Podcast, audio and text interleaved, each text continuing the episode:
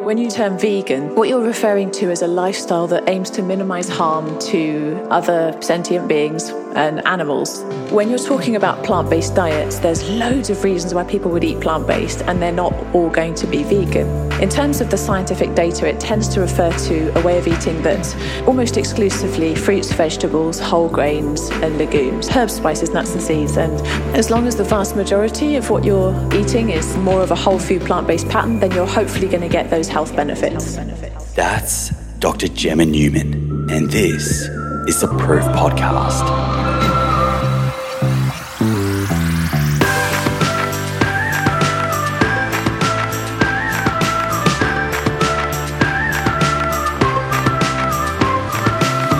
Hi, friends. Great to be back with you. Hope you are doing well, keeping fit and healthy, and are excited for this episode.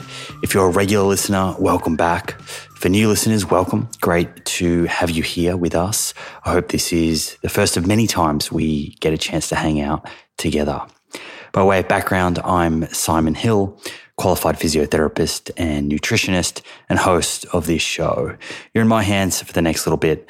I promise I'll do my best to make sure it's a good use of your time. I think you're really going to love this episode. Dr. Gemma Newman is absolutely brilliant. So please do grab a pen and paper or find a quiet place and get ready for a lot of really practical information that can genuinely help you upgrade your health. Everything from the powerful advantages of eating more plants to a plant based diet and hormones, what antioxidants are, case studies from Gemma's new book, The Plant Powered Doctor, navigating dietary changes as a young family, and much more. I am conscious that today's episode is a rather lengthy exchange with lots and lots of information. So I'm going to keep the introduction nice and tight. And you and I, we can catch up for a short debrief on the other side of the conversation at the end. So, friends, here we go. It's with great pleasure I bring you Gemma Newman, the plant powered doctor.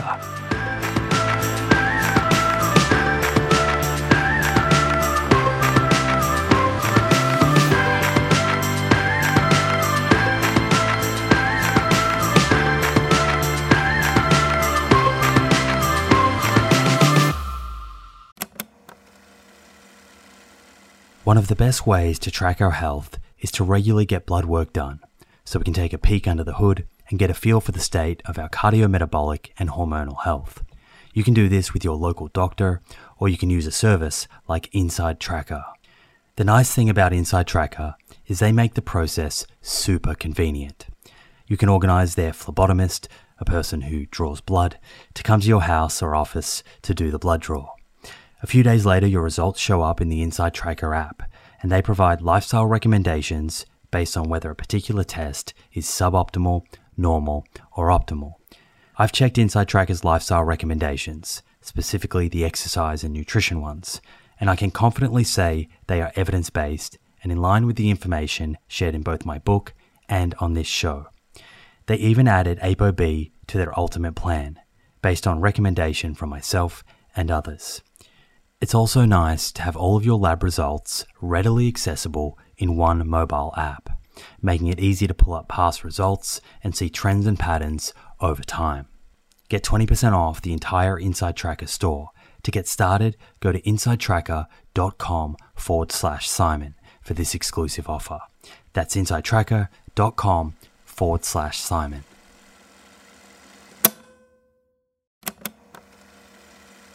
If you're a long-time listener of this show, you'll be well aware of the scientific evidence that supports a high fiber, plant rich diet for good long term health.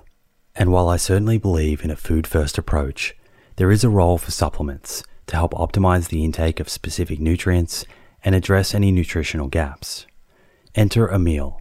Emil is a plant based wellness company with a series of products to help you optimize your plant based diet. Two of my favorite products being the Essential 8 multivitamin and the Optimal Omega Plus. The Essential 8 contains 8 key nutrients that plant based eaters often fall short in. And the Optimal Omega Plus contains a direct source of DHA and EPA omega 3s, same as in fish, but from algae, In fact, taking Optimal Omega Plus daily, which contains 750 milligrams of EPA and DHA, is equivalent to eating two to three pieces of fatty fish per week, in line with the nutrition recommendations globally. To get your Essential 8 and Optimal Omega Plus, head to theproof.com forward slash friends and follow the link, which will get you an extra 10% off your first order. That's theproof.com forward slash friends. Hey, Gemma, welcome to the show. Hi, Simon. It's good to be here. It is such a pleasure to have you. I've been looking forward to doing this for a long time, well before actually you you had written a book. So it's timely now that your book is out. I I really really admire what you do, and I know that the listeners are going to to learn so much from you. So so thanks for making time for this conversation. Oh, it's my absolute pleasure. And I also have been admiring the work that you're doing for a very long time. I really have. I think that the podcast and your upcoming book, I'm sure, are going to be so, so useful. But the podcast has been incredible. So well done. Thank you. Now, your new book, The the Plant Power Doctor, it's an absolute gem of a book. So firstly, congratulations. Uh, and I know that it's it's ve- only very recently been published, so you may not have yet had a, a proper chance to sort of reflect since it's been released. But what is it about your book that you're most sort of satisfied by or, or, proud of? Well, it was a great feeling to have it out in the world. And as you say, it's been quite a whirlwind since it was first published. But the thing I'm really most proud of is the idea that I can put something in people's hands that gives them a bit more control over their health destiny. This is something that I've been passionate about for so long. And it's just the idea of thinking, my patients, but not just my patients, anybody from around the world can pick up this book and feel confident that when they read it, they can find out some fantastic information.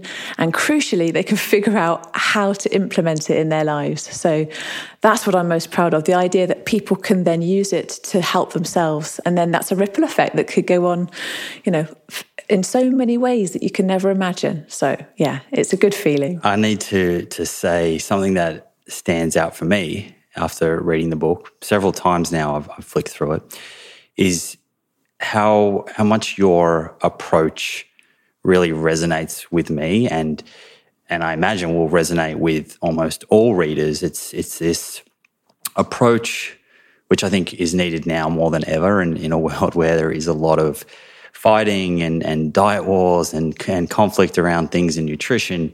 You bring this very much needed voice of compassion. And I actually found myself nodding along the, the entire way through because I just felt it was such an inviting approach. What do you sort of attribute this compassion to? Oh, Simon, thank you. I think it comes from connection because I know from all the years that I've been a doctor and seeing my patients is that if we could only walk a mile in somebody else's shoes, we would have a much greater understanding of where they're coming from and the challenges they have. And, you know, we're all human. We all have emotional needs and we all have challenges.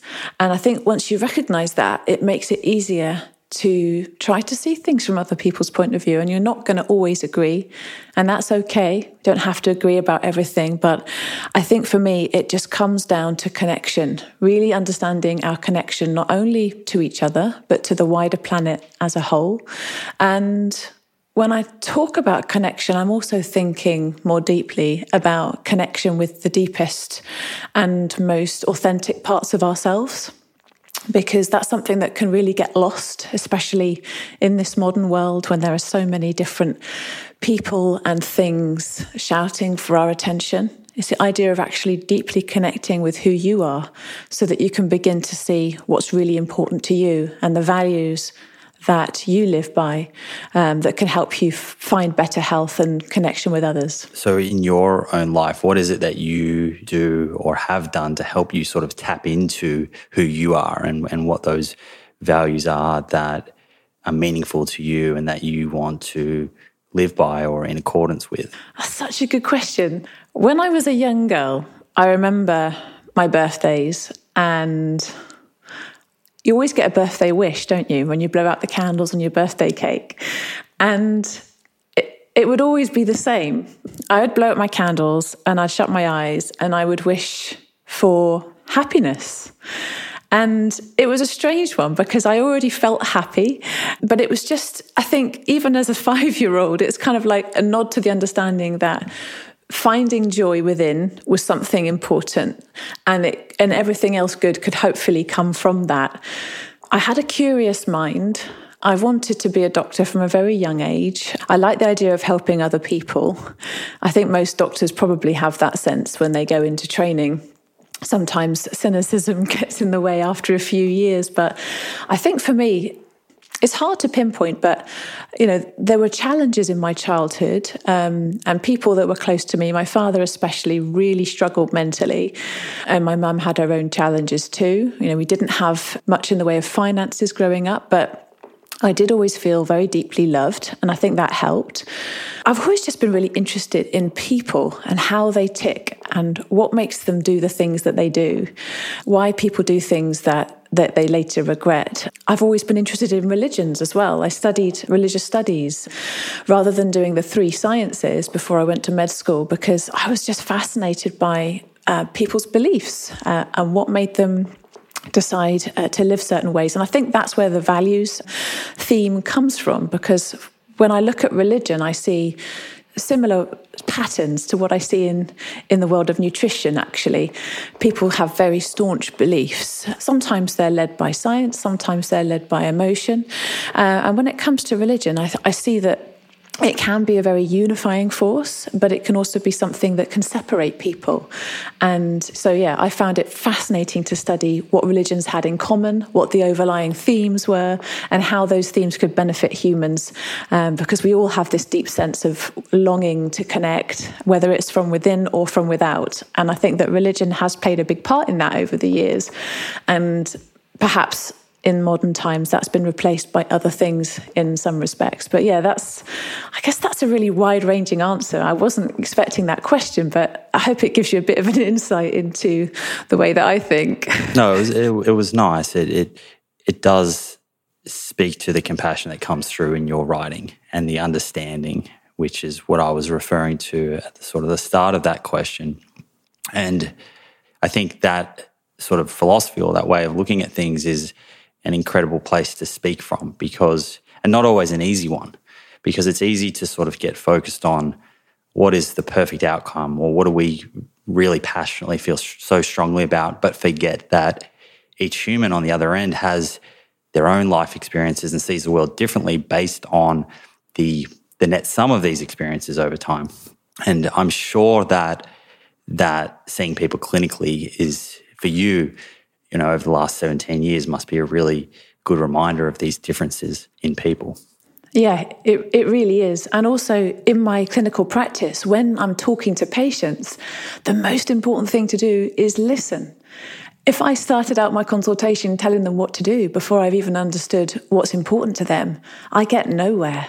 And, you know, I think that's really important. And it's a life lesson too, of course, but in terms of the consultation and building that patient doctor relationship, listening and understanding has got to be top of the list. You mentioned just before about you know having the aspirations to to be a doctor from an early age when you were a young girl and before we sort of dive into the whole food plant-based approach and and a lot of the nutrition that's in your book I'd like to sort of unravel a little bit about how you ended up here and if we could go back perhaps to your childhood, how would you sort of describe young Gemma and what were your what were your interests, you know, at that at that time of your life? I was a massive bookworm uh, for, for a long time. I was an only child until I was 11. And so I spent most of my childhood reading. Me and my mum, we were very close. And we did have a very, I suppose you'd call it an unconventional mother daughter relationship. And I became somewhat of a confidant to her, um, which I think probably gave me a sense of, of significance. And it's interesting now I reflect upon it that I found meaning and purpose through being someone who could listen from that age. And that's something that I then chose to do as a career because in my working life, I've got nearly 3,000 patients um, that I see. I, am senior partner of a national health service uh, clinic. And, you know, I spend every day when I'm in clinic, um, listening to people every 10 minutes, bringing in a new set of problems. And it's something I actually really enjoy. So I feel that perhaps that's something that drove my sense of identity from a very young age that uh, that role that I played in the family dynamic and how that then translated into the passion for what I chose to do later on. Because community medicine was something I always had my eye on. I just I love the idea of the relationships that could be involved like getting to know families getting to know people and their children and their grandchildren and being able to make a difference over the course of time. That that became really exciting as an idea, kind of saving lives but in slow motion. And so so yeah, I think that's probably partly where it came from and just the fact that I'm a people person. I do gain energy from being around other people, connecting with them, learning from them. And that's something that you do in clinic. I learn a lot from my patients. I learn a huge amount, more than they could probably ever imagine. So for me, it's it's also great to have that lifelong learning in terms of people and uh, and what they what they do, and it's always different. You never know who's going to walk through that door.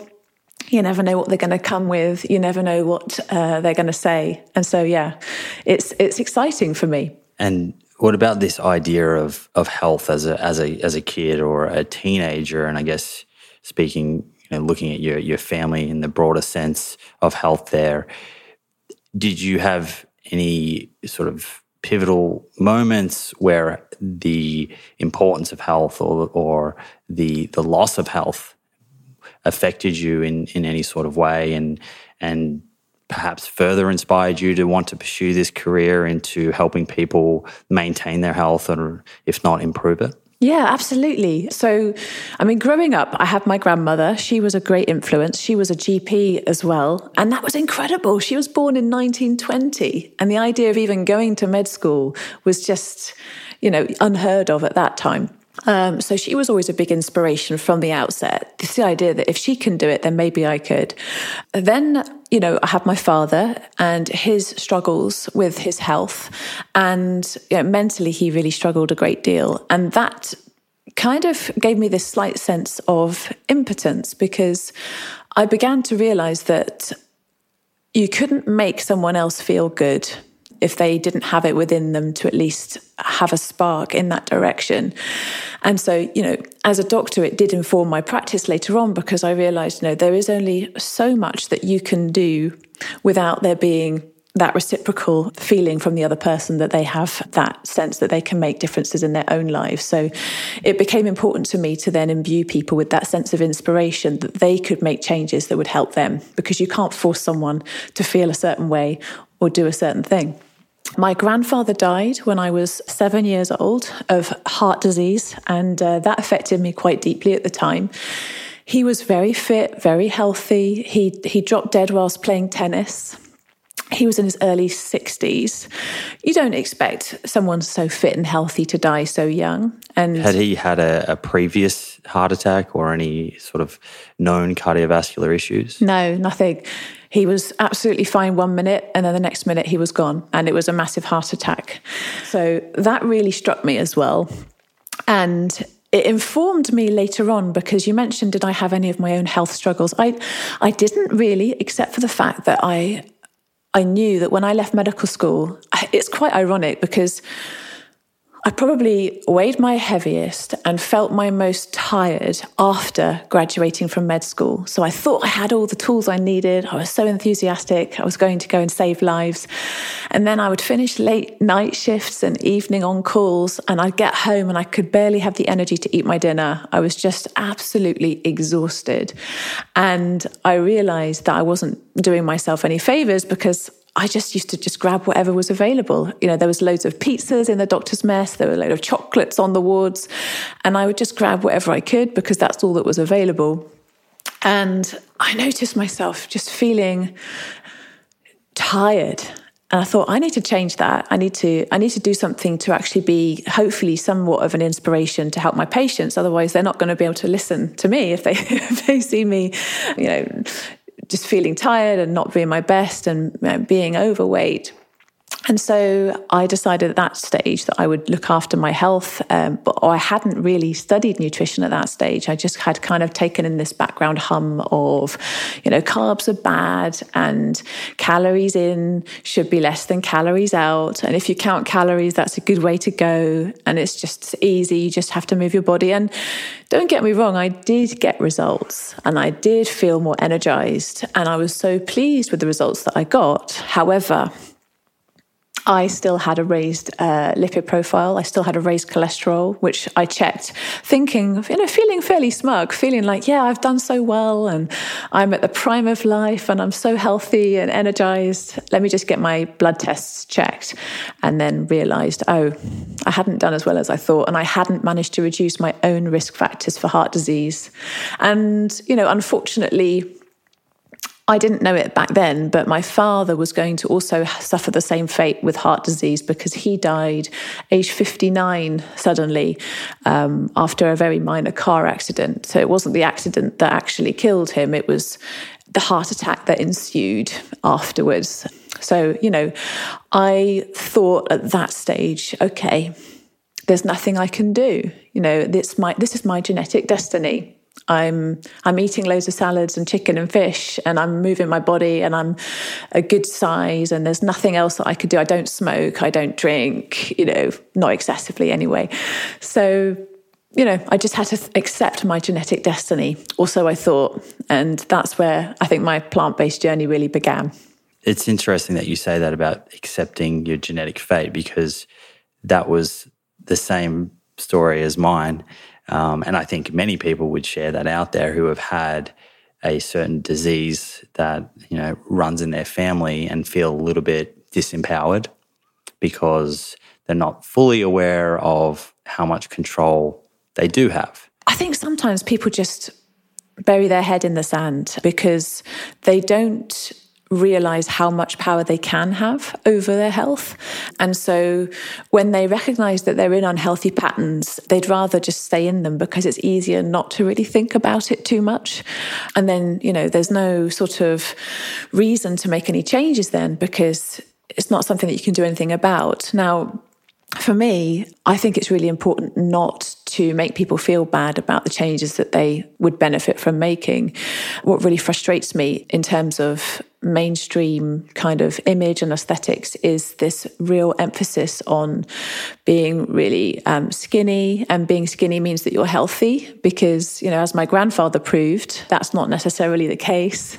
That you know just because you're thin doesn't necessarily mean that you're healthy. But at the same time i think it is important to be aware that there are certain ways of living that can really boost our vitality boost our longevity make us feel good you know and hopefully feel more confident along the way, whatever genetics we've been handed. If you've tuned in to the many episodes I've done focusing on cardiovascular disease, the leading cause of death globally, you'll be well aware that ApoB is a better biomarker for measuring our risk of having a heart attack or stroke than LDL cholesterol. The only problem is that not every pathology lab is set up to test ApoB levels.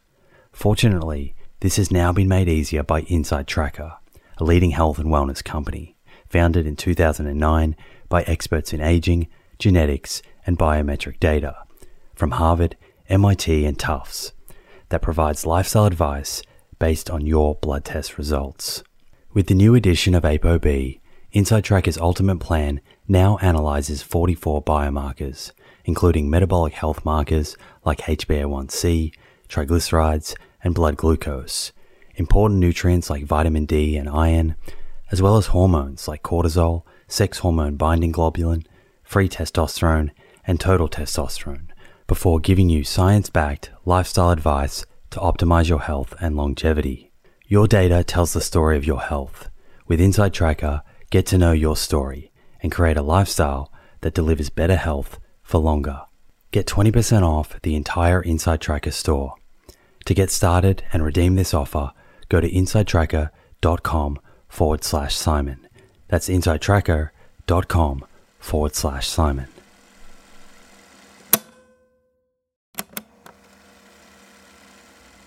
Hey, friends. The scientific evidence on lifestyle habits that lead to longevity is clear. Now it's time to put this knowledge into action. I'm excited to announce the Living Proof Longevity Challenge, a 12 week program to build evidence based lifestyle habits to optimize longevity. My team and I have transformed over hundreds of hours of conversations with experts on aging, nutrition, and exercise into a life changing 12 week program that will challenge you to develop habits that lead to a longer, better life. This is a unique opportunity to gather health data about yourself that has the potential to change your life for the better. You'll start by testing 10 longevity biomarkers that tell the truth about where your longevity stands right now, today. Following that, you'll get a personalized longevity score to guide your 12 weeks of habit building that will boost your score and improve your biomarkers for the better. After the challenge, you'll retest your 10 biomarkers and see the proof of how powerful these science backed habits really are head over to theproof.com forward slash living proof to download your zero cost copy of the Living Proof Longevity Challenge today. That's theproof.com forward slash living proof. Look forward to joining you on this journey. I think in your book, one of the things that I love most and, and makes it quite unique is the the sort of scattering and sharing of these case studies that you present and some of these are, are friends or, or patients, and, and of course you've you've changed the names. And you know, having 17 plus years experience, you're bound to to have a few of these stories, and it it, it sort of connects the dots between the the data and what we see in the studies, and then what you have experienced in real life. And one of them that perhaps you can can sort of walk us through is the the case study of I think his name in, in the book is Brendan, 37 year old guy who hit a point in his life where he had a, a serious health issue. Can you share with us that story about Brendan? I'd love to. And it's interesting because, as you say, uh, sometimes the names have been changed, but sometimes they haven't. Because when the case studies were friends or people that I knew, and I asked their permission, they wanted to be able to say that it was them. So Brendan is Brendan. um, Thank you, Brendan. It's. Uh a very nice gesture for you to allow Gemma to share your story. Yes, thank you so much, Brendan. I'll make sure he listens to this. So, Brendan was 37 and he was on his way to work and one day and then he had this sort of awkward shortness of breath that he noticed um, on his morning commute and his first thought was oh man i've got to get more exercise like i've become so unfit i need to start getting back to the gym didn't really think much of it. And then it happened again on his way home that he just had this awkward shortness of breath feeling. And, you know, 37 years old, the last thing your mind's going to jump to is that it's your heart. The next day, he went to work again and he found himself having to sit on the bench with his chest heaving because he was so short of breath. And he thought, this is not right. Like something else is going on. So he went to his doctor, and his doctor prescribed him an antacid medication and an inhaler to try. I think basically thinking, could this be reflux? Could this be asthma? Obviously, the doctor wasn't thinking of heart disease either. Um, he had a normal ECG. So the doctor did an ECG, which was normal. But to be on the safe side, he said, look, let's get you referred for a stress test or an exercise tolerance test. And so he went to get that done. Luckily, it was really fast, thank goodness. He got it done, um, I think, the next day. And he couldn't run he just could not complete the test.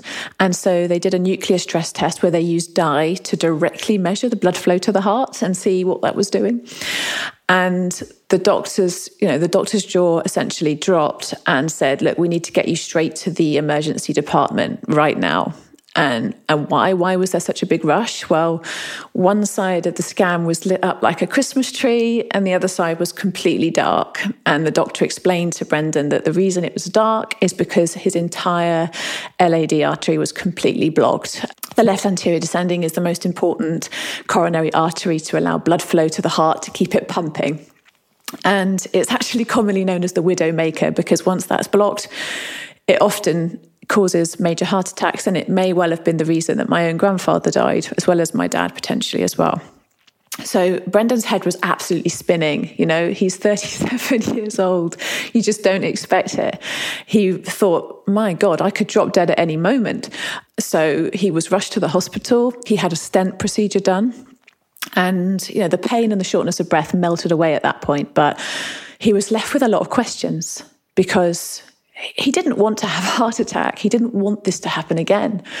And he thought, what if this stent blocks? You know, what if what if this happens again? There's no reason to suggest it couldn't because I'm 37 now. If I want to live till 80, then this stent's not going to necessarily stop it from happening again at some point. The doctor had told him that a Mediterranean diet might help him a little bit. So he thought maybe I'll try that. But then he had a, a memory of doctor friend who'd actually taken him to see the film Forks Over Knives years before.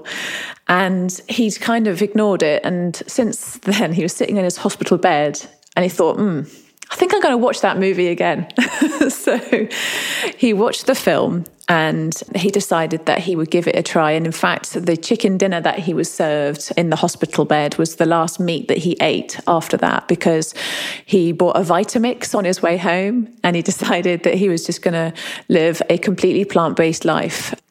Now, he started cardiac rehab and he had to do that for three months. And it was really challenging for him. You know, he'd go in the room and everybody else in the room was an entire generation older than he was.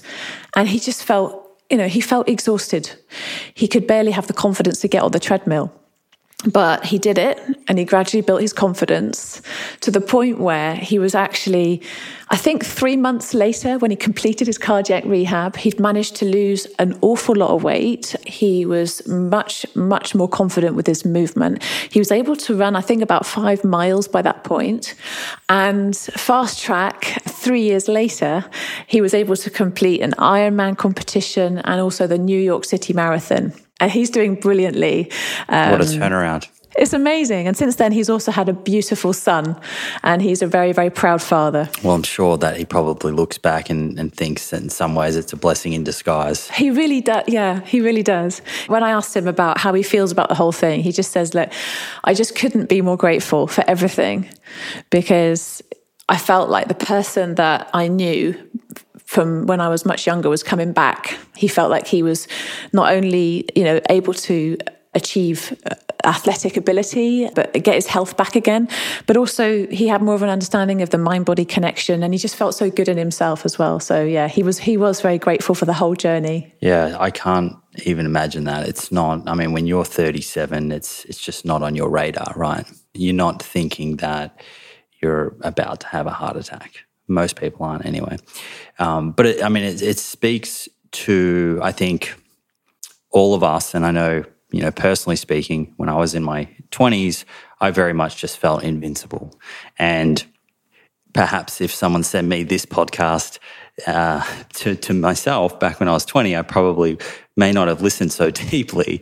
Um, and you know, I'd love to be able to go back to my to myself at 20 and say, well, no, these things do matter because, you know, ultimately there are cases like Brendan, but then there are, you know, many cases where yes, the chronic disease may come to fruition and become, you know, symptomatic when we're 50s or 60s, but the disease is starting to bubble away under the surface a lot earlier.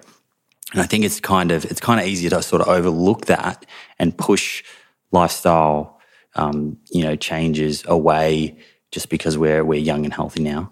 So true. Uh, I think we all. I mean, I felt like that too. I felt invincible, and I, you know, I think what's interesting to me is that also since I've started clinical practice, there are certain diseases that can affect us in our 20s and 30s that can also be very amenable to lifestyle changes, certain autoimmune diseases, for example.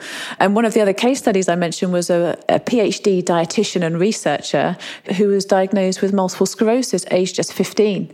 And he was able to essentially live a, a sort of symptom free life because of the lifestyle changes that he had made. So you know, it's never too late but also it's never too early. And I think that that's a really important message to share. And, you know, for Australians, you know, it, heart disease, when we get getting back to heart disease that we were just talking about, you know, it is it's the biggest killer. And in the UK, it is the biggest killer. I know in the US, I think it's cancer now that's the biggest killer, but in the UK and in Australia, heart disease is still the biggest killer. And, you know, when somebody is hospitalized every three minutes here in the UK because of a heart attack, you know, nobody really knows that it's something that they could potentially avoid if only they knew how. And stents are great. You know, like Brendan's story, he he really benefited from having that intervention. But it's not the whole answer. You know, there was a study in the New England Journal of Medicine. I think it was 2007 that showed that angiograms and stents don't prolong life in stable heart disease patients. So if you have it, you know, after an immediate event, it can be incredible, but it doesn't necessarily prolong lifespan in people who are stable. Whereas, you know, you look at like the InterHeart study, uh, which looked at 30,000 people, and it was able to show that lifestyle changes can prevent the vast majority of heart disease. And it is potentially in our hands to do so. And it's not about not dying as well, because we're all going to die, aren't we? it's just a matter of how well we live and wanting to make the most out of, out of the time that we have. Yeah, I think that's an interesting point just there. It's, you know, we can get caught up about extending life and be sort of uh, distracted, I guess, from what matters most around just you know quality of, of life and increasing the number of years that we're in good health. You mentioned before. I want I want to come up to the the whole food plant based approach and, and talk about some of the other sort of advantages, the broader advantages of this way of eating. And before you spoke about your personal experience and as a young doctor and medical student, when you were trying to increase your own energy and lose a little bit of weight, you you adopted the, the low carbohydrate approach, and that was what you knew. And I'm assuming that was what you knew mainly because that's sort of broadly what's popular in in, in sort of magazines and culture and, and whatnot. What was it that that sort of changed your view of nutrition? When did you decide to look at things differently and, and started to move towards this whole food plant based approach? Uh, it came from a number of places. So I'd always been interested in helping my patients with their health and you know however that looked. And i knew that food played a part in it but i had previously done things like study cognitive behavioral therapy and solution focused brief therapeutic approaches because i'm really interested in psychology. So that was something that i started the road with. And then it was kind of by coincidence because uh, my husband was training for a marathon and he really wanted to do well.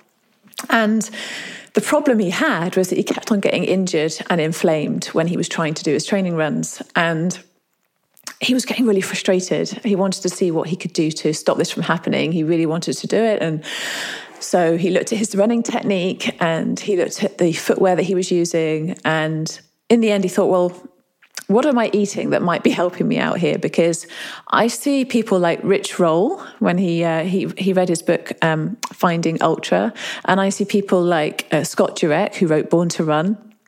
They can run three times, four times that distance. They can run miles and miles and miles, and they don't have a problem. What am I doing wrong?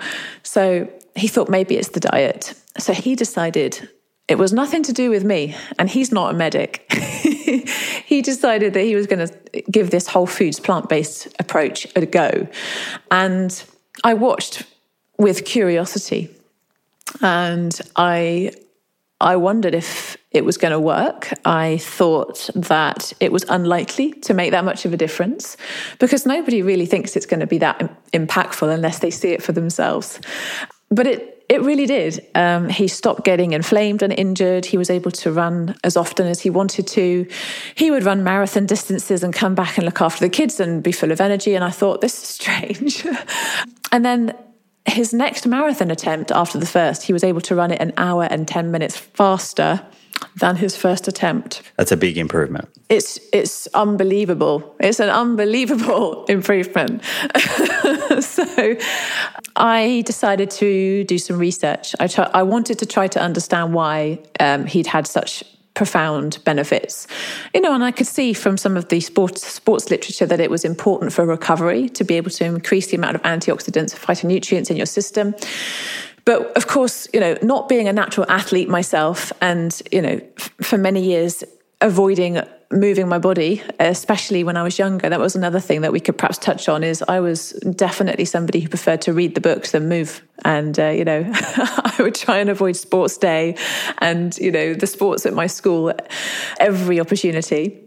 But I thought, well, could this apply for chronic disease? Could it could it apply for heart disease and cancer and all the things that are our biggest killers in the Western world? And I was very pleasantly surprised to discover that yes, it could. And it's kind of like the secret that stares you in the face. It's the secret that is in plain sight because you know, the, the, World Cancer Research Fund tells us that fruits and vegetables and whole grains and legumes are the absolute cornerstones of a cancer preventing diet. And the American College of Cardiology tells us that plant based approaches are absolutely fundamental to a heart disease preventing diet. And the American College of Clinical Endocrinology tells us that plant based approaches are absolutely fundamental to preventing type 2 diabetes not sure why nobody else seems to know this, but so yeah. So I thought, well, okay, let's give this a go. And so I secretly tried a plant based diet, and uh, my husband didn't really notice. He was because he was at that time making his own things for the, for his training and everything. But I started cooking and preparing food that was was plant based for the whole family, and I checked my blood panel and I was really excited to find that uh, everything was in the normal range and that I had managed to reduce my risk factors in a way that I never had before.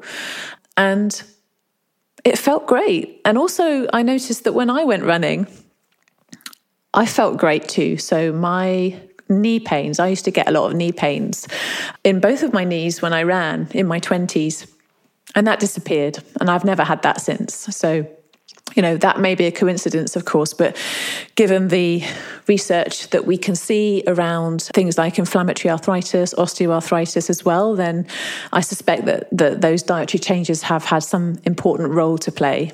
And, and, you know, it's interesting, like you said before, it's not just anecdotes. You can't place um, scientific guidelines on anecdotes. And in fact, in the book, I used nearly 600 references to compile the book. And don't worry, they're not all in the book because it would take up half of it. I've put them all on my website. But you can actually see if you're a big science geek like me, you can check every sentence and you can go to every chapter and you can see which studies I've referred to and why, if it's something they're interested in. But but the beauty of it, of course, is when it comes to life in your own heart and in your own body uh, and in your own mind. And uh, when you can experience those great benefits, then you know it's there's no going back. I want to define some of the terms and then dig a little bit deeper into the book. But what's interesting is you mentioned then, which I think is a really important point that you're not sure why this is not common knowledge, given that it is within these major guideline papers and they're very much advocating for it. And I wonder if a lot of that comes down to preconceived ideas or our experiences with what we what we think of when we hear about plant-based diets. We in, in many ways it can almost sound like an inconvenient truth because our experience, let's be honest, perhaps when we were kids, and we think of fruits and vegetables and whatnot, it wasn't that glamorous. And we, we can't see ourselves eating a diet that contains more of that. And I, I see that potentially as sort of speaking to why it's not common knowledge or accepted as common knowledge. And you know the, the, the hurdle there is just the education around it doesn't need to be boring, and it can actually be very adventurous and, and very interesting and very flavorful. Which you know, thankfully you've covered and documented very well in your book. But I thought I would just add that because I, I, think that is, you know, something that's out there. I think it is seen as a bit of an inconvenient truth. you're right. You're right, and I felt as though it was too.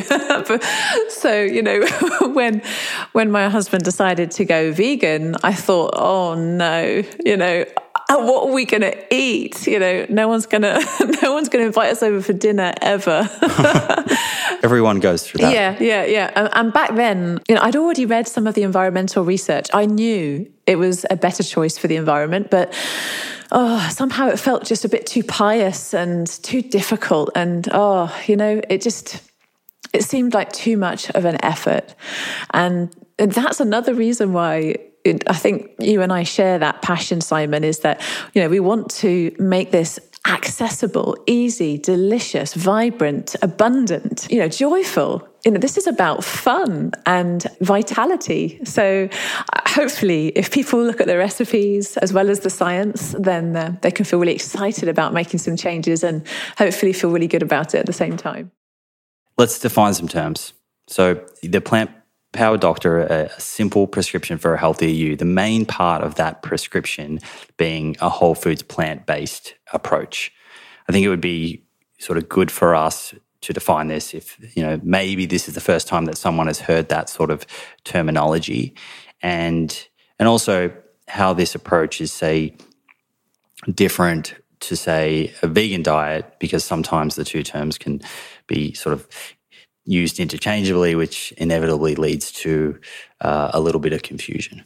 Sure. And it's something that sometimes I think, you know, a lot of us do actually, because I mean, just speaking completely, you know, practically, I do define myself now as eating a vegan diet and living a vegan lifestyle.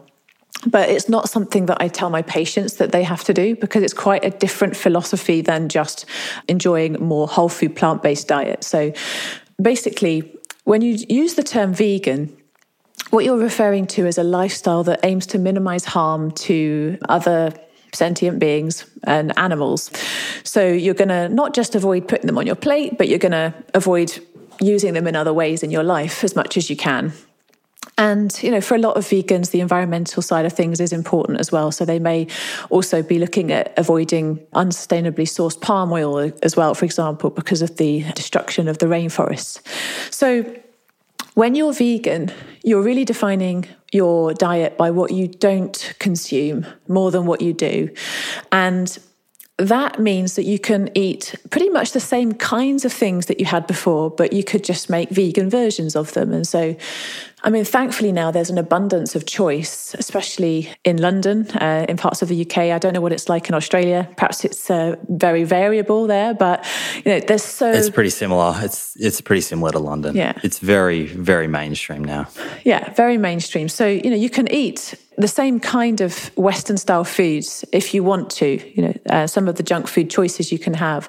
And that doesn't necessarily mean that your diet is healthier per se, but lots of the data we have on people who've historically eaten a vegan diet shows that it is healthier because they have in the past focused on fruits, vegetables, whole grains, nuts, seeds, herbs and spices, and legumes.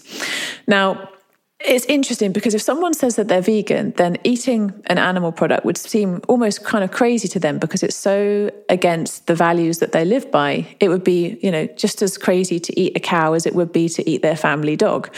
But when you're talking about plant based diets, there's loads of reasons why people would eat plant based, and they're not all going to be vegan. In fact, there's a broad range of different cuisines that fit very nicely into a plant based diet Mediterranean, Asian cuisines, Thai cuisines, African cuisines, Moroccan. You know, there's loads of different kinds of dietary styles that fit predominantly plant based. When you're talking about whole foods plant based, in terms of the scientific data, it tends to refer to a way of eating that is almost exclusively fruits, vegetables, whole grains, and legumes uh, herbs, spices, nuts, and seeds, and water as the main source of hydration. Not to say that everybody has to do that all the time, but that's what it means. Practically speaking, people take on as much or as little of that as they feel suits them. And, you know, there's no sort of science based data that shows that we have to do it 100% at this point. Maybe in, in the future there might be. There was a great study recently comparing whole food plant based approaches with Mediterranean diets, but broadly speaking, as long as the vast majority of what you're eating is more of a whole food plant based pattern, then you're hopefully going to get those health benefits. Beautifully summarized.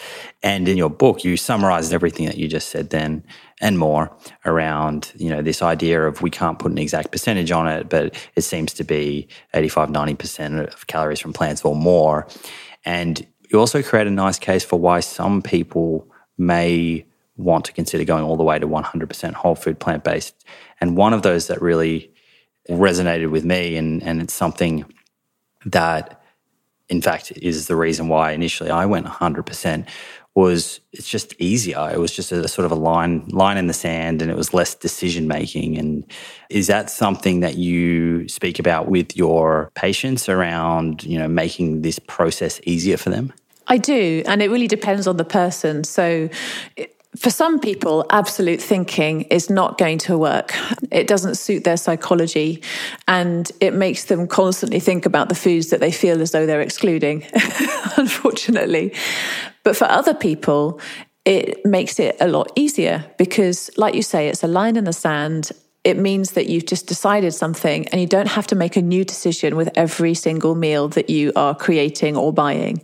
You know, you, have made a choice and then it's easier then to stick to. So everybody's different. But I do think that uh, uh, for, for a lot of people, it can sometimes be easier to just make a choice, stick with it, and see how you feel after a month. And your taste buds as well can really respond after a few weeks to the the foods and the drinks that you're enjoying when your palate shifts. Because I think that when you're making shifts towards foods that are naturally lower in saturated fat, lower in processed sugar, and lower in those oils, then you can kind of taste and salt as well. it changes the palate too. You start to notice that things taste different. And even foods that you didn't like before, you know, like broccoli or uh, cruciferous vegetables that have a certain bitterness to them, they begin to taste more delicious believe it or not so yeah i think i think that those are two great reasons to give it a go and you know, as I said, the broad overview of the evidence does suggest that we can't put an exact finger on how much because um, everybody will have different stress levels, everybody will have different underlying diseases, everybody will have different microbiomes. So it's quite hard to be able to say, well, this is exactly how much you should eat. But as a broad strokes approach, it really does help. And, you know, certain people have found that completely eliminating oil has been helpful for things like autoimmune conditions, or if they're suffering from heart disease, these some of these people do. But again, the science doesn't always go in that favor. Sometimes it's important to include other things like extra virgin olive oil.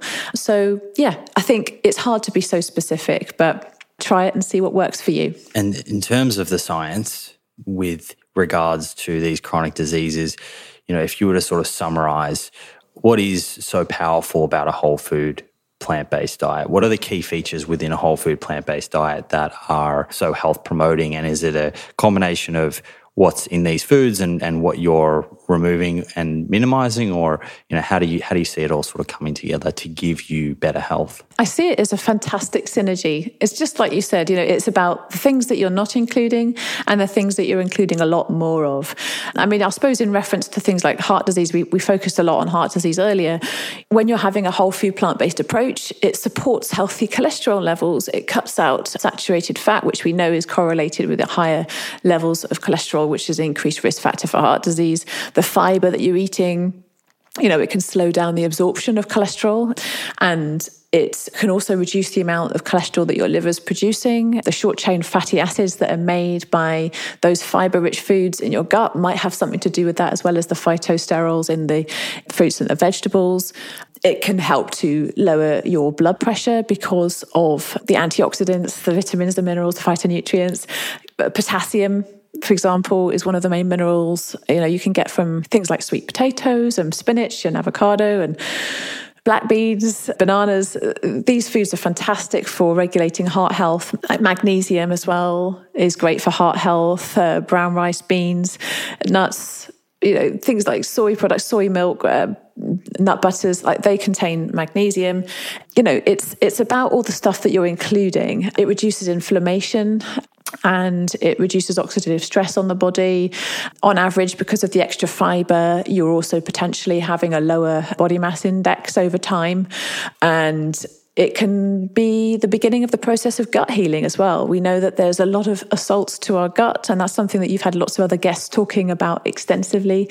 And if you can train your gut to be able to tolerate these delicious fiber rich foods, then they provide the best nutrition for those healthy gut bugs, which can then help to regulate your immune system, help to provide vitamins for you, help to regulate your mood, and countless other things. So, yeah, there's quite a number of benefits. And these changes in biomarkers, you mentioned a lot there, but you mentioned cholesterol and blood pressure and other biomarkers like that. Are you seeing huge changes in your patients when they start to make changes? What are you noticing in your clinic in terms of these objective sort of indicators of health? Well, the most objective indicators that I see improving is blood pressure and um, HbA1c, the average blood sugar. So, if I've got diabetic patients, it's lovely to be able to see how they've been able to reduce their average blood sugar readings over a period of around 12 weeks. It's, it's really fantastic. And it's a lovely objective marker to look at. Same with blood pressure. You know that having a raised blood pressure over time is an important risk factor, just as a high cholesterol is. And it's something that you can see changing within days of a big shift in what they're putting into uh, their mouths and onto their plates.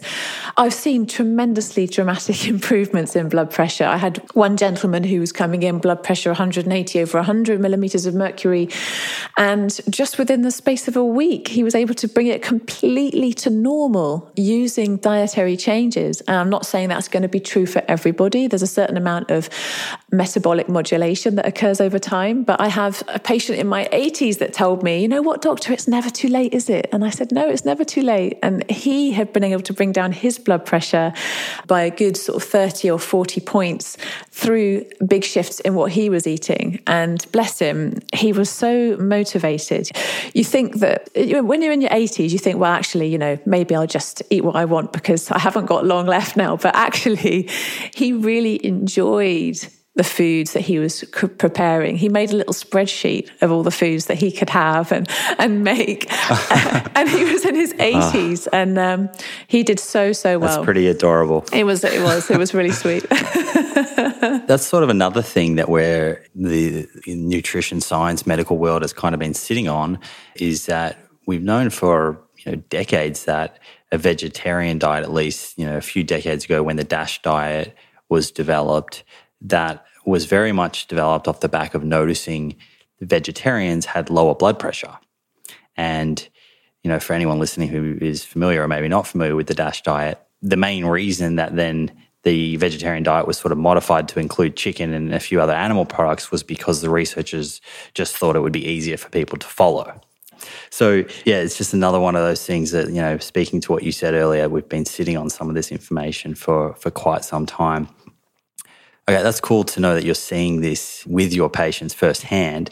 I'm interested, and, and it is something else that you've covered in your book, and it's, it's actually something that I haven't covered a lot on this show, is hormones. You have a, a dedicated section to it, which covers uh, fertility and menopause, and period pain, and even erections. I think are in there. Um, sperm counts, which are important. Can can you explain, you know, what hormones are? And what are the the sort of most important ones to consider that people may have heard of and you know what might we experience if these hormones are out of balance we have a veritable hormone orchestra going on in our bodies. You know, all the hormones that we have and that we make work in synergy to create a seamless machine. And when one of them kind of goes out of sync, when the conductor plays an off note, then the whole orchestra can go out of tune. And that can sort of apply to our hormones as well. Hormones are incredibly important. We produce them f- from different places. So our thyroid produces thyroid hormone, and ovaries can produce estrogen, testes produce testosterone, just as basic examples. But we have to have the right balance. And sometimes hormonal imbalances can play a part in the development of chronic diseases. And our diet can actually play a pretty big role in making sure that that hormonal orchestra stays in tune. Even basic things like constipation. I talked about the importance of fiber, but it's not just for lowering cholesterol. It's not just for avoiding constipation and heart, uh, you know, uh, diverticulitis. It's actually important for our hormonal balance as well, because when we poop, we're excreting unwanted hormones, excess hormones that our bodies have created. And when the poo gets stuck, when you're, when you're not able to actually poop out as much as you need to, then you reabsorb those excess hormones, those unwanted hormones into your system. And it means that you're overexposed to hormones such as estrogen, which can then have an impact on things like your risk of obesity and your risk of polycystic ovarian syndrome, and essentially being overexposed to these things. And also, you can be overexposed to estrogens from being overweight because, you know, the fat cells that we have in our body, they're not just fat cells, they are little you know hormone factories they they do actually produce estrogen hormones and if we can reduce the size of those little hormone factories, then we also reduce the amount of estrogen that we become exposed to. And I also touch on, I think, in the book, which is important, environmental pollutants and how they can affect our hormonal balance. A certain amount of things like plastics and insecticides have been shown to have some hormone mimicking effects, and that can have an impact as well on that hormonal balance in our bodies. And there is some data to suggest that things like breast cancer can be linked to excess hormone exposure, which we get from things like dairy products, but also from things like phthalates, excess plastics exposures that you get from drinking water from a hot plastic bottle or heating food in the microwave in a plastic container or I mean, interestingly, looking at the research, uh, phthalates can be in our meat products as well, uh, which I think is quite interesting because what we do when we eat meat products is that we, we essentially bioaccumulate anything that's within them as the sort of largest predator, which is how it works, uh, you know, in the oceans. It's how it, how it works a lot in the food chain. And so if we're eating those animals that have been exposed to phthalates, then we're also exposed to them through that. So I think in the UK, chicken, no, fish. Fish in the UK is um, one of the main ways that we can be exposed to phthalates through food, and chicken in the US. I don't know what the data is for Australia.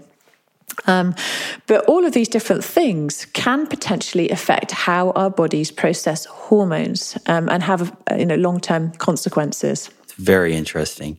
The one that I'd like to sort of zoom in a little bit more on there is polycystic ovarian syndrome. I get a few questions on this. Is there any specific data out there around, you know, certain foods that can help with this or certain dietary patterns that can help? Yeah, there is. Um, I mean, with polycystic ovaries, you don't necessarily have to be overweight. People, women of a normal body weight can also suffer from polycystic ovaries as well. And what you get with that is underlying insulin resistance, and it can lead to less frequent periods, as well as a, a, tendency potentially towards weight gain and excess hair on the body and things like that. And it can obviously affect fertility because if you're having less periods, then you're also ovulating less as well. One of the main things that you can see with polycystic ovaries is that you have lower levels of something called sex hormone binding globulin, SHBG. And what that is, it's a way for you to be able to control your hormonal exposure. It kind of grabs onto hormones and it can mean that those hormones are less active in your body until you need them. And so if you have polycystic ovaries, you are not only uh, carrying less uh, SHBG, which means that you're overexposed to your body's hormones, but you also have uh, an increased tendency, more receptors for advanced glycation end products, AGEs, from food, which means that you're more exposed to oxidative stress in your body as well. So, one of the ways that you can actually improve your hormonal balance if you have PCOS is ensuring that you have a diet that's very rich in fruits and vegetables and whole grains and legumes. Because then studies have shown that that you can actually potentially increase um, your SHBG levels or certainly that you have higher SHBG levels if you're eating those foods which means that you're more able to control how these hormones are expressed within your body. Um, so, yeah, I think there's definitely a role to play for a healthy diet in managing polycystic ovaries and also improving insulin resistance. I know that you've talked extensively about diabetes on the podcast and the inherent link between insulin resistance and diabetes type 2 and of course, then how that can also relate to PCOS is that if you're eating foods that can help improve insulin sensitivity, then you're also able to respond to your own insulin better if you have PCOS too. That's really interesting, that crossover between you know, addressing insulin resistance being something that anyone living with diabetes can also benefit from addressing as well, particularly type 2 diabetes. If anyone listening is sort of more interested in understanding, I guess, the deep, deep mechanisms of that, there is a, a sort of two hour conversation with Robby and Cyrus a little while back from Mastering Diabetes. So, um, potentially after this one, go back and, and listen to that. You know, something that that pops up that I see from from time to time when it comes to diet and hormones, and usually in the context of females, is that there seems to be a bit of confusion around fats and healthy hormone production. And sometimes, you know, I see, I notice claims or I'm sort of tagged into claims around this need for animal fat, you know, or, or saturated fats that are found in animal products to produce healthy levels of hormones in females. Have you looked at that sort of body of research and, you know, in terms of fats and healthy hormone production, what should people be thinking about? I have, and fats are important, but you don't have to look too far into the data to see that the type of fat that you're talking about uh, can really affect whether you need it or not. So, with regard to hormone balance, cholesterol is the backbone of our hormones. We use it to make hormones. But do we need to eat cholesterol in order to make hormones? No, we don't. We're pretty good at making our own cholesterol, just as all the other animals that have endogenous cholesterol that we then eat are also pretty good at making their own cholesterol. So that's an important point to make. Although cholesterol is the backbone of the hormones that we produce, we're able to produce them without the need for consuming cholesterol from other sources when it comes to hormone balance, fats are important. And it's also important for women not to be underweight. And sometimes you can have a normal body weight and still be uh, missing periods because your body still needs to have a certain fat percentage in order to have periods. And some athletes have this problem where you know they're in the normal body weight, but you know, they may be um, really training hard and find that their periods have switched off. And when you are in your fertile years, when you're in the years when you are able to have periods, it's really important that you do aim to look for monthly bleeds because that will show you that your body is in balance. So, yes, you can have issues with lack of periods because you're not having enough fats and also because you may be overtraining so that your body fat percentage is lower than it should be for normal periods to take place. Things like avocados and flax and chia and you know walnuts and other forms of nut butters and seeds these are all incredibly healthy fats that I would encourage everybody to include in abundance. They contain polyunsaturated fatty acids, monounsaturated fatty acids, which we need. And most dietary guidelines agree that about 20 to 30% of the diet can healthily be made up of PUFAs and MUFAs, uh, polyunsaturated fatty acids, monounsaturated fatty acids, and that's really healthy. So, yes, we shouldn't be afraid of fat, but we also shouldn't be afraid of not having animal products. Yeah, I think that's a really good point. I think that sometimes someone may have had an experience where they have introduced, you know, animal fats and perhaps their period has returned or they've seen some sort of improvement. And we can't take that experience away from anyone. I would never do that. But it, in many cases, could be that if you're moving from that underweight position and your body doesn't have enough fat and you're introducing calorie dense foods, as you say, then that could be what is resulting in the improvement. But it's good to know that that what you're saying is for healthy hormone production for a female, there is not a, a reliance on animal fats. Correct. There's not a reliance on animal fats for healthy hormones. And as you say, you know, some people will feel better if they change the way that they're eating to include more calorie dense foods, and that's okay. Everybody's different, but you don't have to. And it's certainly something that won't, in long term studies, give you a better overall health outcome either. You mentioned in passing before thyroid. And this is a little bit of a, a side note, but perhaps relevant to some of the listeners and, and no doubt something that you've come across in your clinic. My mum was diagnosed with Hashimoto's. It was, you know, around 30 years ago. um, an autoimmune condition where you know body attacks thyroid gland. You you know this for the listeners. Uh, it affects the ability to produce the hormones that the thyroid gland would ordinarily produce, and she ended up with hypothyroidism, uh, and you know experienced those sort of common symptoms of, of weight gain and, and fatigue and things like that. And she was prescribed with thyroxin. I think that's the name of it, to, to replace the hormone that she was no longer producing, right? And long story short, in the last five years, she has, and this is anecdote, she's transitioned to a plant based diet and she's now cut her thyroxine medications by 50% and that was based on on her blood test levels. And I found that to be really interesting. I was wondering if that's something that you have ever seen. Simon, it is interesting. And I have seen it, but we don't have much data as far as I have seen, correct me if I'm wrong, maybe you've seen. I haven't seen anything, no. Yeah, I, I haven't seen much data on thyroid health and plant based diets. I think some of the fear around thyroid health and plant based diets is around the consumption of things like soy products that could have a potential effect on thyroid function.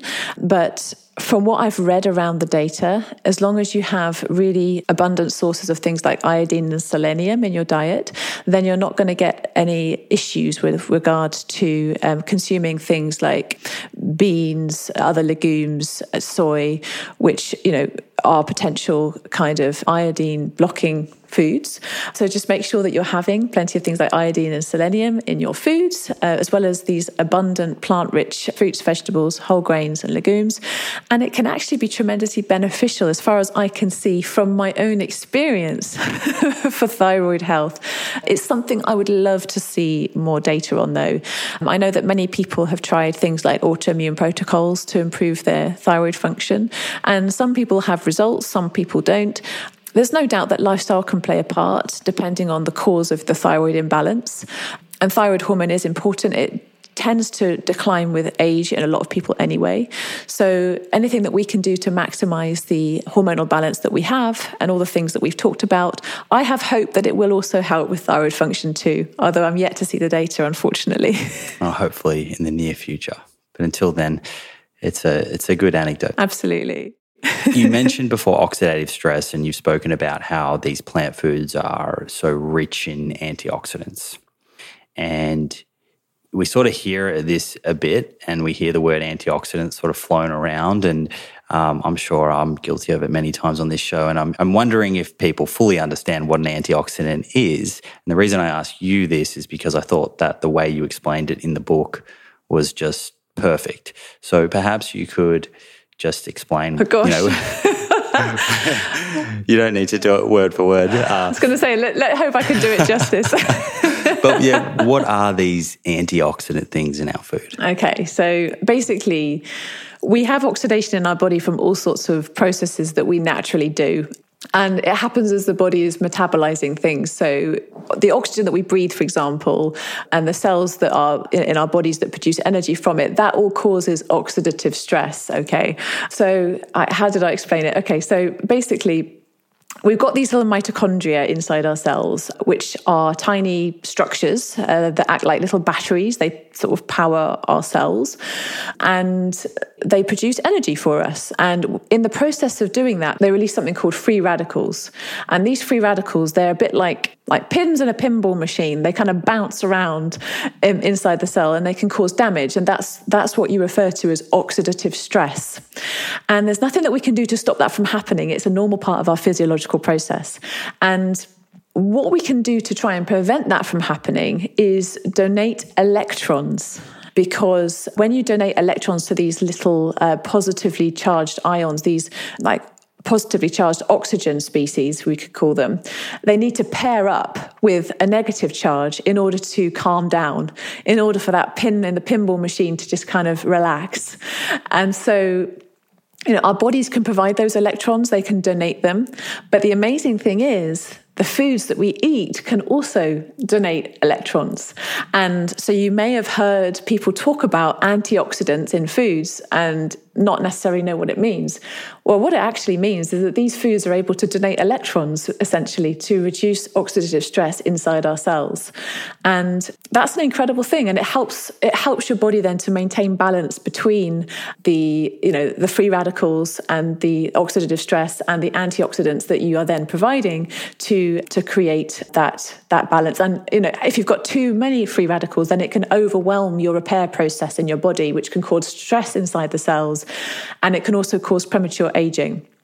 So yeah, that's I hopefully did it justice. Beautifully put. It was the it was the the pinball machine. okay, good. And I think the the sort of thinking in your mind about this pinball that's out of control and just knocking around and thinking of the antioxidant as a way to tame that, I think is, you know, I read it and it really made sense to me. Speaking of fruits and vegetables and antioxidants, you have an acronym gloves. I don't want to go into the whole acronym because people can read about that. But one of the letters is organic. And that brings me to sort of your position on this whole organic versus conventional type conversation. And, and, you know, when this comes up, what you would like people to think about? Okay. So, what's interesting is I actually didn't include my gloves acronym in the book because I couldn't find a good place to put it. um, it didn't quite fit with the conclusion. Um, it didn't quite fit in the intro. So, you know, I haven't actually written about it, but I've spoken about it quite a lot. So, so um, gloves stands for gratitude, love, organic, vegetables, exercise, and sleep. And it's just a lovely way of thinking about all the main things that are important for healing. And I put gratitude and love at the top because I do believe that they are fundamental and probably the most important things. And I actually talked a lot more about that on the recent uh, Feel Better, Live More podcast, if you ever want to check that one out. But when it comes to organic, it is a hugely contentious issue. And I did talk about that in the book. And I talked about my feelings around uh, conservation agriculture and how that's so important. Now, most people don't have the means, the resources, or the bandwidth to think a great deal about where their food is coming from. And that's okay. Like, you don't have to decide that you're going to become an environmental activist or only ever buy anything from your local farm shop or anything like that. But I do think it's important for us to collectively think about where food is grown and how it's grown if we're going to sustain an ability to grow food, not just for ourselves, but for future generations. And I think that my nod to organic is also a nod to bringing things back to the natural processes as much as possible. Doesn't always have to be organic. A lot of the studies that we have on the benefits of fruits and vegetables are based on people eating conventionally farmed fruits and vegetables. However, there is some data to suggest that organic foods could have some health benefits. There was a French study, uh, which I read, a Nutrisante study we can find the links later. We can put them in the show notes. Yeah, but that seemed to show that organic produce did seem to have a benefit with regard to reducing risk of lymphoma in the people in the study. And they also were did their best to try to adjust for confounding factors like socioeconomic status. So that's an important thing to say as well. So, what I think is important is to really look at conservation agriculture as a way forwards, as a means to providing healthy foods for us uh, in the long term. Because what we're doing with conventional farming at the moment is destroying the topsoil. We're destroying those amazing fungal networks within the soil that help to support the health of the plants that you're growing, help them to communicate with one another, help them to transfer nutrients and minerals between them. And when you use t- tillage agriculture, where you're scraping away at the topsoil and where you use excess pesticides, what you're doing is you're killing the earthworms, you're killing all of these fungal networks, and you're also making the topsoil less rich so that when you have heavy rainfall, a lot of that topsoil will just wash away. And so we're, we're facing a very real situation in the next few generations where we, we won't have enough decent soil to grow decent foods uh, with the right amounts of vitamins and minerals that we need for health. And of course, it's a much broader issue as well around planetary health, environmental health. How are we going to keep growing food for humans if the vast majority of these amazing natural resources we're using to grow crops that we feed to animals, it just is not sustainable.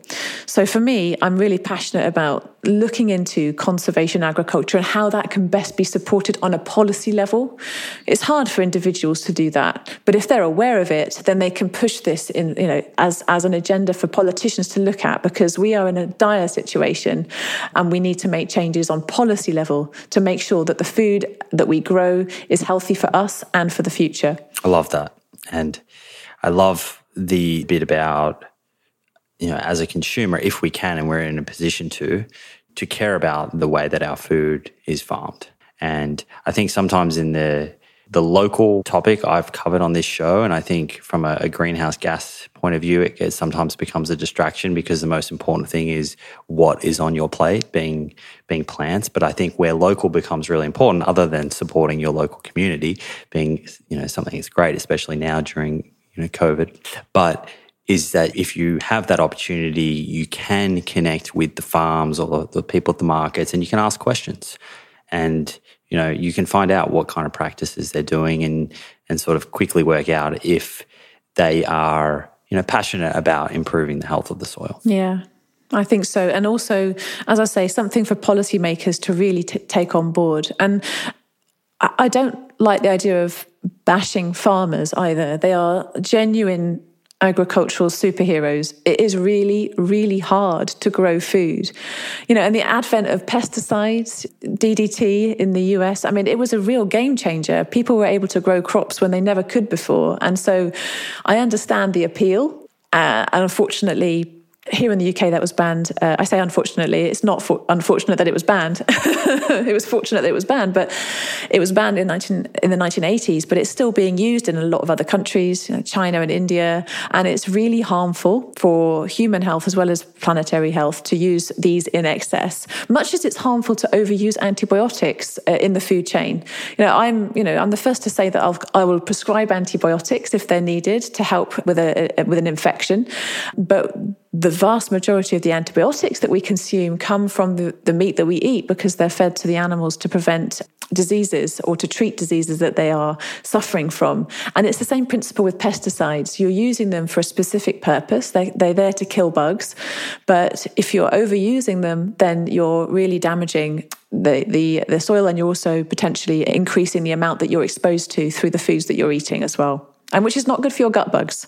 Although we don't have definitive evidence to say that they cause harm to humans, apart from some of the studies we talked about, there's no question that they're bound to have an impact on our gut bugs because that's what they're designed for. They're designed to kill bugs. And then I guess there's the worry of you know increasing amounts of these sort of antibiotic resistant superbugs as well. Yeah that's that's that was my biggest you know before this pandemic that was my biggest worry is the idea of antibiotic resistance and the fact that we won't necessarily be able to perform routine surgery. A woman who's pregnant will genuinely potentially be concerned about going for a cesarean section because you know antibiotic resistance has become such a big problem. That's not now but I don't see that being something that we can avoid in the not too distant future unless we change our, our farming practices, unless we change our own eating habits.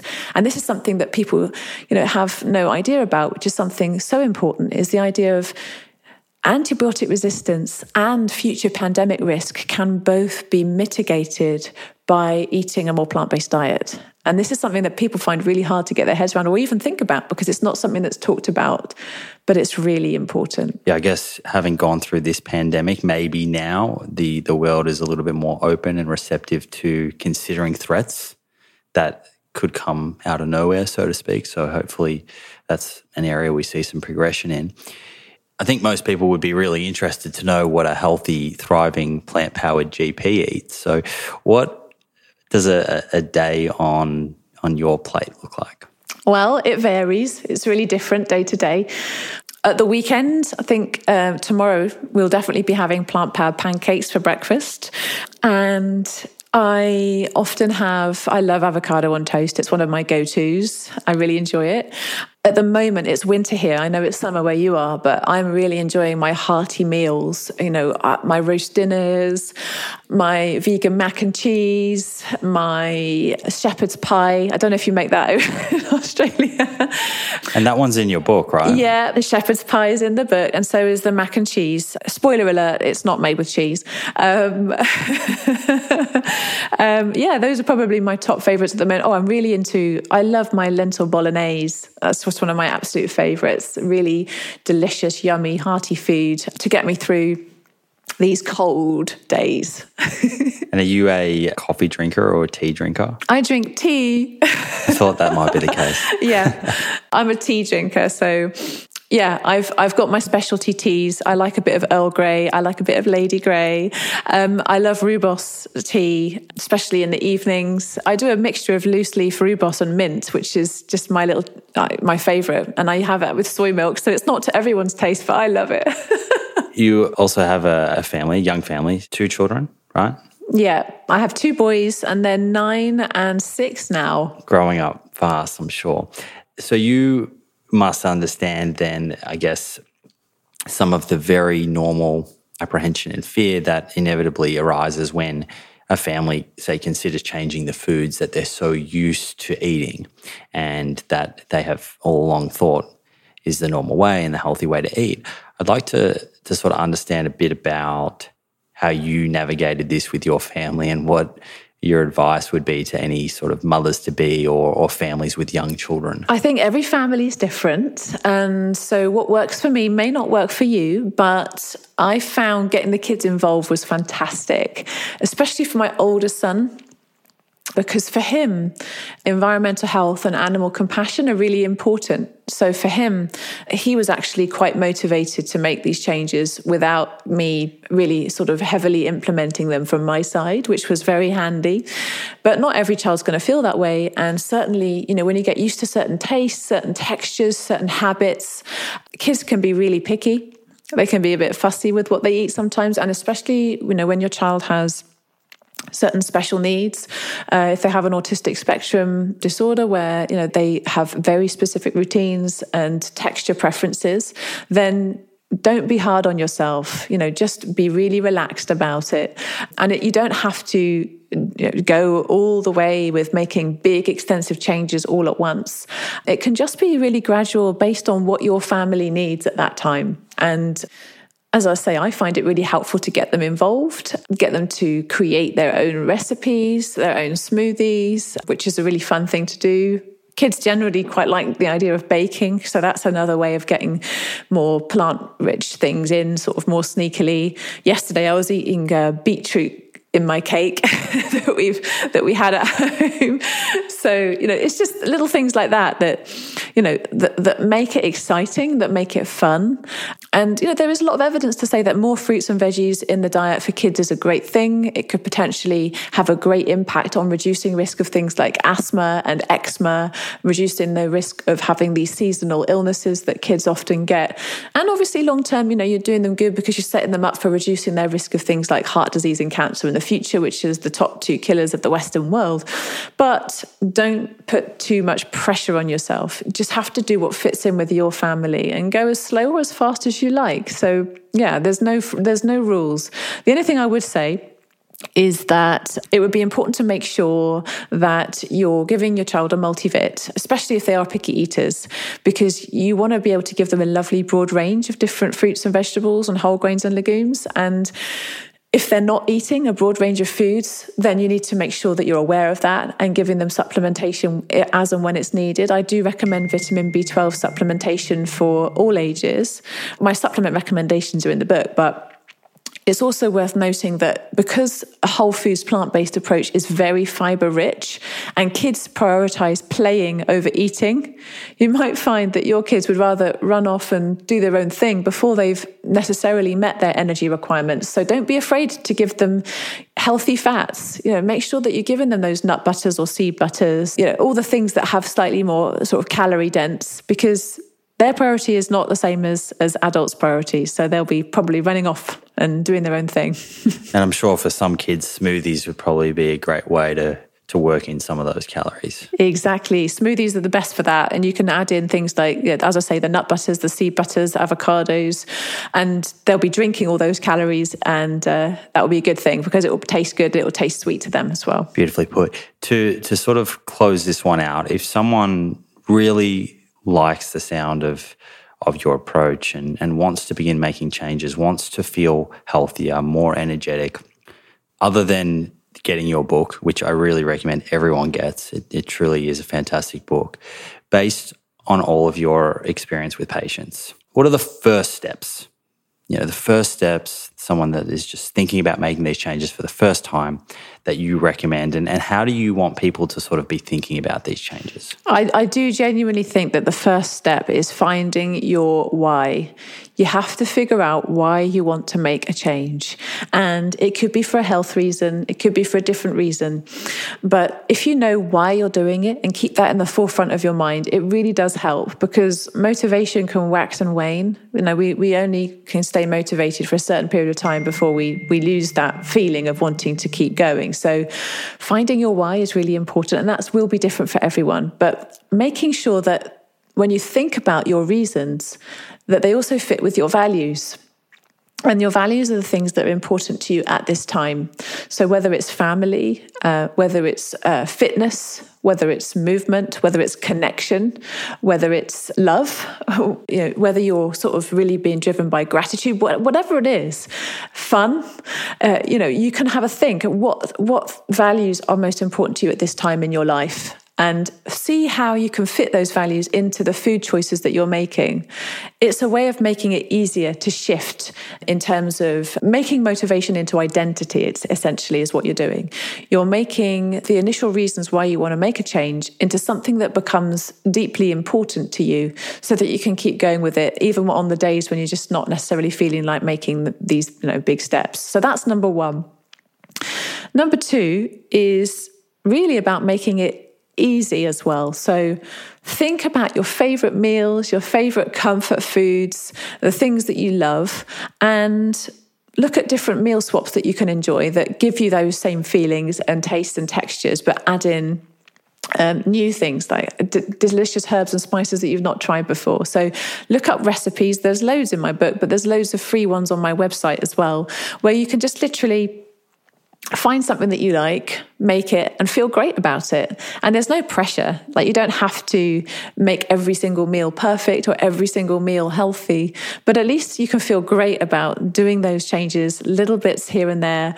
And you know what? Most people only make about five or six meals on rotation because, you know, you get into habits of things that you like. So, once you've made five or six new meals and simple swaps, then you've got a whole new repertoire in your kitchen that you can enjoy. And especially if you can find stuff that if you've got a family, if your kids love it, then that's something that you know that you can make time and again. Outstanding, Gemma. Thank you so much. Thank you for joining us. That was that was a masterclass, and um, I feel like we're all the entire plant proof community. We're all very lucky to have you here today. So, thank you once again for coming. Thank you for sharing. Well done on the book. Uh, huge congratulations. It's a massive achievement.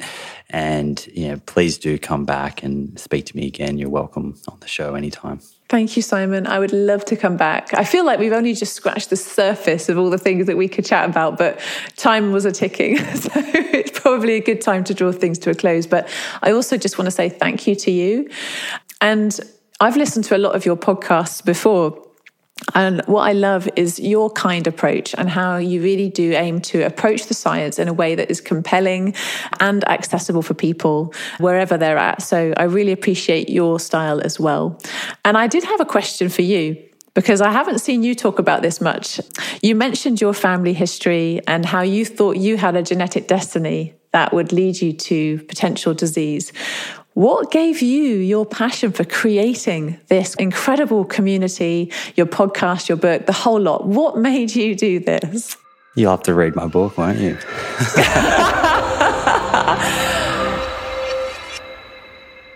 well, friends, there we go.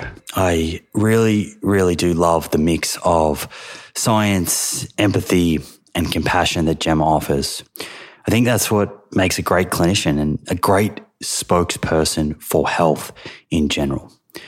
As Gemma alluded to at the end, we only scratched the surface in this one, which I think was the, the perfect way to do things for Gemma's first appearance on the show. The good news is that in the near future, Gemma has promised me to pop back on and we'll do a follow up episode where we take a deep dive into the world of hormones and setting up our lifestyles to balance our hormones as best as possible. In the meantime, I do strongly recommend getting a copy of Gemma's book, The Plant Power Doctor. Don't worry, don't stress. It's not a duplication of my book. The proof is in the plants. They are, in fact, very, very complementary. While we certainly cover some of the same themes, the books are actually very unique. So you'll get different things out of them at the same time as reinforcing a few concepts and principles that are super important to understand. Plus, it's great to hear things from two different people who are deeply passionate about taking the science and making it more accessible. I'll pop a link to both in the show notes for you. All right, that's all from me and all for this episode. As always, an absolute pleasure to be with you. I do have one parting request. If you felt this episode was beneficial, I encourage you to share it with a few of your friends or family that you think could also benefit from listening to it. You never know the spark that someone needs to make big changes to their lifestyle, and this may just be it. All right, I look forward to hanging out with you again in the next episode. In the meantime, I think it's fitting to leave you with one final message. More plants, my friends, more plants.